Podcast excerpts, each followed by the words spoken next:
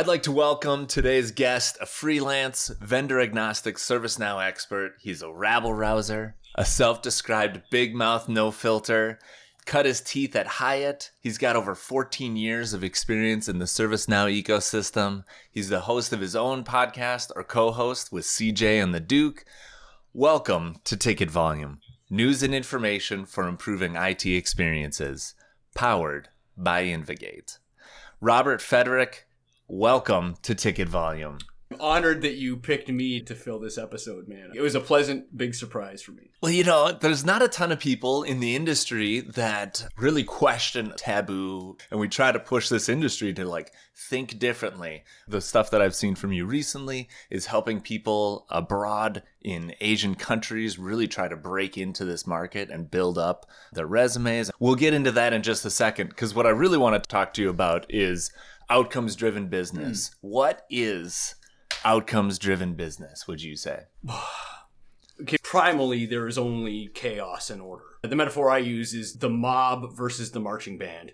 And if mm-hmm. you have, let's say, a very large protest, you have a bunch of people where you would expect good things to happen to manifest, right? Because everybody's super passionate, obviously, because they're taking a big risk to be there, right? And they're they're all ideologically aligned. Like they're all there for the same reason. So how come great things don't manifest from that? Think about what the maximally complex thing you can get them to do.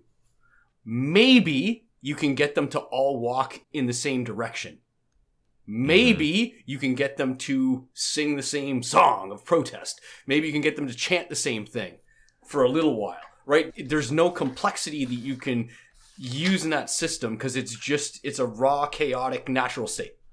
But you compare that to a marching band, and here are people that may not be ideologically aligned. In fact, quite the opposite. You can have, you know, hardcore progressive liberals beside right wing, whatever.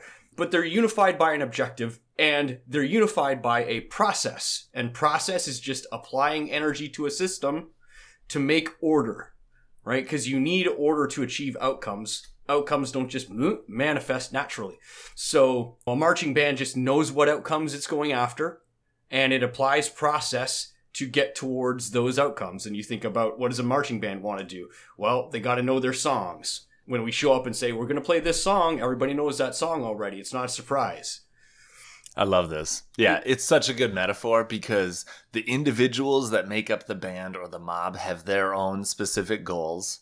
The mob and the band has a group goal, a team goal, yeah. you know, whether it's to win the marching band competition, um, or or the individuals want to go to college on a music scholarship, or just, or, or just turn at a ninety degree angle when we get to the right street. you know, that's yeah. not a that's not an easy thing to do, and it takes drill, right? Which is the the manifestation of the process: drill, review, correct, drill, review, correct. That's the process of a marching band. It's a simple process, but it's a profound one. And I think that when we get into, I mean, you and I are both in the ITSM ish service management work world and we have tools that help us do these kinds of things. But when we get to the tool side of the house, is that that old meme, right? People process it tools. But we focus on the tool and we forget there's a whole reason why this is happening. Because this isn't chaos land, right? This is a bunch of people working towards objectives, but you're just throwing the tool in there, you're talking feature functions, all of a sudden you forget, like, why are you doing this? If you just, just peel back, we're deploying incident management on whatever tool. We're deploying incident management. Why are you doing that? Mm-hmm. And most, like, I'd say seven times out of 10, somebody will look at you funny and say, What do you mean, why? It's incident management. You need to. no, explain to me like I just landed on this planet, you know, and I'm wondering why these animals are self organizing and spending a ton of their time and resources to get this one objective done. What is incident management for? And don't give me the textbook I ITIL, you know what I mean? Tell me why yes. I'm spending energy on this instead of lifting weights or or playing with my kids or you know doing making my soap or leather working whatever you know why am i doing this yeah this is huge because it helps you understand that number one you need to look at why you're doing things. What is the outcome? What is the business reason? You know are you trying to improve an experience? Are you trying to make more money? Yeah. are you trying to be more efficient so you lose less money? There are organic systems that exist and self-align, but there are systems that you need to have that sort of intentional approach to them and and fight your natural right. responses to actually get them to be successful. Yeah, there's like a homeostasis, I think. It's the first time I've ever used that word on a podcast, but there's a there's a kind of a natural equilibrium, right? Where people like that that live in a complex world, they make it work, right? Mm-hmm. But whenever more energy or more resources are applied to a system, we got to figure out what's the new what's the new equilibrium? What are we expecting to get out of that? Because we're sharpening our tools or we're learning how to wield new tools or we're altering the process. And there's so much work, so much work. I'd this is just gut feeling here. I'd wager to say more work is done in our industry with zero visibility to that whole why are we doing this and the outcomes that we're expecting out of it than not. I think it's exceptional when somebody says, time out. Before we talk about workshops and how this tool works, let's figure out why somebody decided to pull out their wallet and vouch for six figures worth of spend. Yep.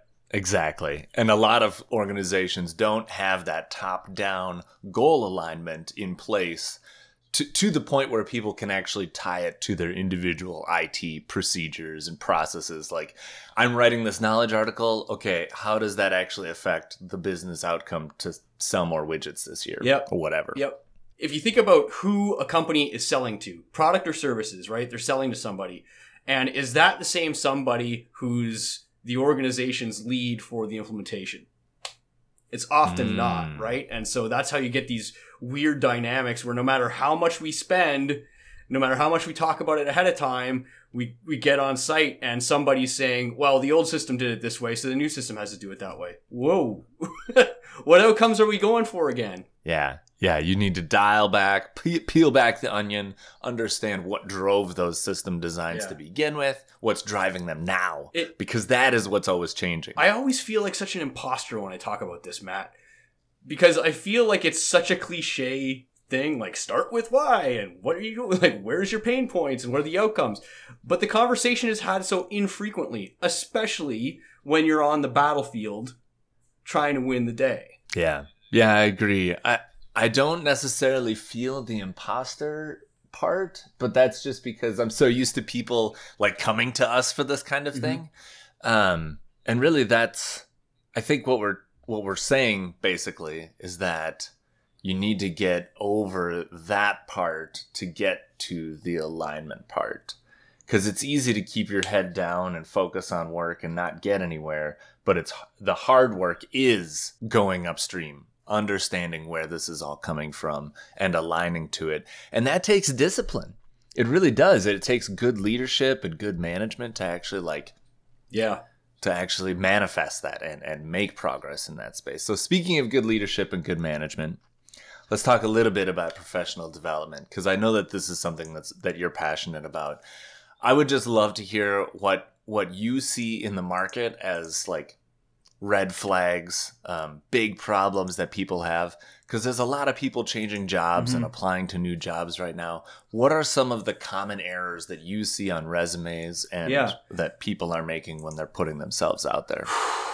I gotta say this, and it's the whole in the spirit of big mouth, no filter. Like, shame on the education ecosystem. Somewhere a decade ago, they forgot to teach kids how to make resumes. I find that the like the the baseline resume in my space, the ServiceNow space, the baseline is bad, right? Mm-hmm. It's not like oh you picked a bad apple. Like mostly they come bad, and it's not a moral judgment on the writer.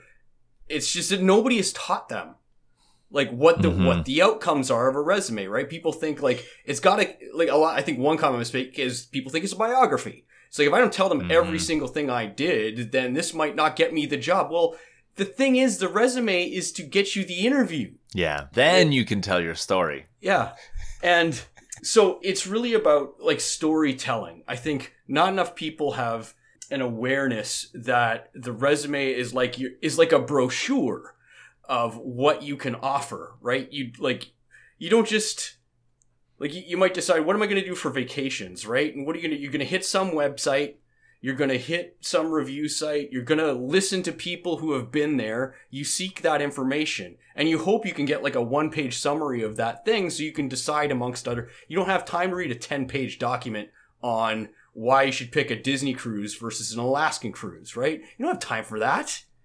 Mm-mm. But people think that that's an okay thing to do for like an employer, right? Like, I want you to employ me. Here's a 10 page document, right? And I'm not even like, this isn't an exaggeration. I get 10 page documents all the time. All the time. Wow. it's not everyone. Wow. Yeah, but it's, it's truly an exception. I'd say like in the 20% of the time, I'll get a resume that's two pages. 80% of the time, it's far beyond that. Interesting. Yeah, okay, number one, I'm impressed that people are able to get those under 10 megabytes to upload For to a real, job yeah. application site. like you should be hired just on the fact that you can create a 10 page doc yeah. that fits in 10 megs. So that's um, like length is a huge problem. Okay, but yeah, like yep. again, I think that comes from the wrong mindset of I need to have a biographical list of everything that I've touched.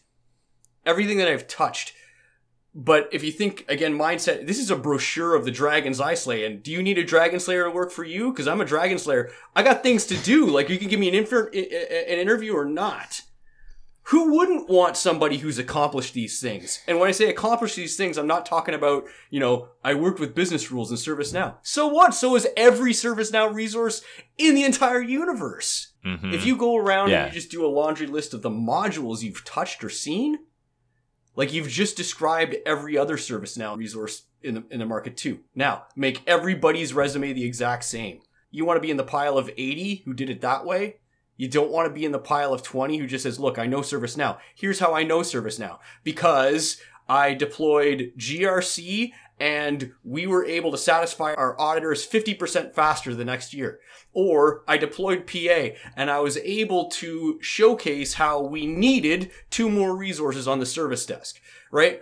It's uh, going right back to the outcomes driven business, right? I did stuff because of reasons to, you know, primarily pull order out of chaos and achieve outcomes that I can articulate. And another thing I'll tell you here is that you you can't tell me that you're like a strategic, dynamic, blah blah blah, all those business keywords if you can't abstract a story like that. Mm-hmm. If all you see is the nuts and bolts, okay, great. Nuts and bolts on what? Did you build yourself a little? Did you build yourself a little workbench, or did you fly a shuttle to the moon? You know? Yeah, yeah. You're, you're changing the you're changing the plot line. You're changing the story dynamic you're to say that you're story. strategic. You're making a yeah, story. It, it's it's clear that you're making it up then. Yeah. If if you're saying one thing and delivering a different result right there on the resume. So I, I tell people I have these little protocols, right? The so what protocol. Like just go go through your resume again, read it over again, and say so what. Mm-hmm. Or take it to a friend. Tell your friend read this resume and say so what on every point to yourself, and see if I answer that this is a brochure. It's an advertisement of you. You want them to imagine what what would it be like if this if, if Robert did that for me? And it's not like, holy cow, Robert worked with business rules? Let's get this. Nobody, right? That's not what they're dreaming yeah. of. But if I say, hey, no. listen, I replaced this Salesforce application once, it took me five days. And I designed this replacement for Salesforce on ServiceNow it saved us $150,000 a year in license spend and it reduced the training time of the agents in question from literally three months to days. And I did that yeah. on ServiceNow. Yeah. And people, it forces them. They cannot help but think, what kind of bullshit problems do I have in my org where we can plug that kind of skill in? Because he knows how to fix a problem. Yeah, yeah. But if you take a team from point A to point B and you show that to a team leader, they're going to say, okay, that's what I want. I want to go from where I'm at to point B. And they're just going to imagine you in that Bingo. role. They, they won't be able to help it.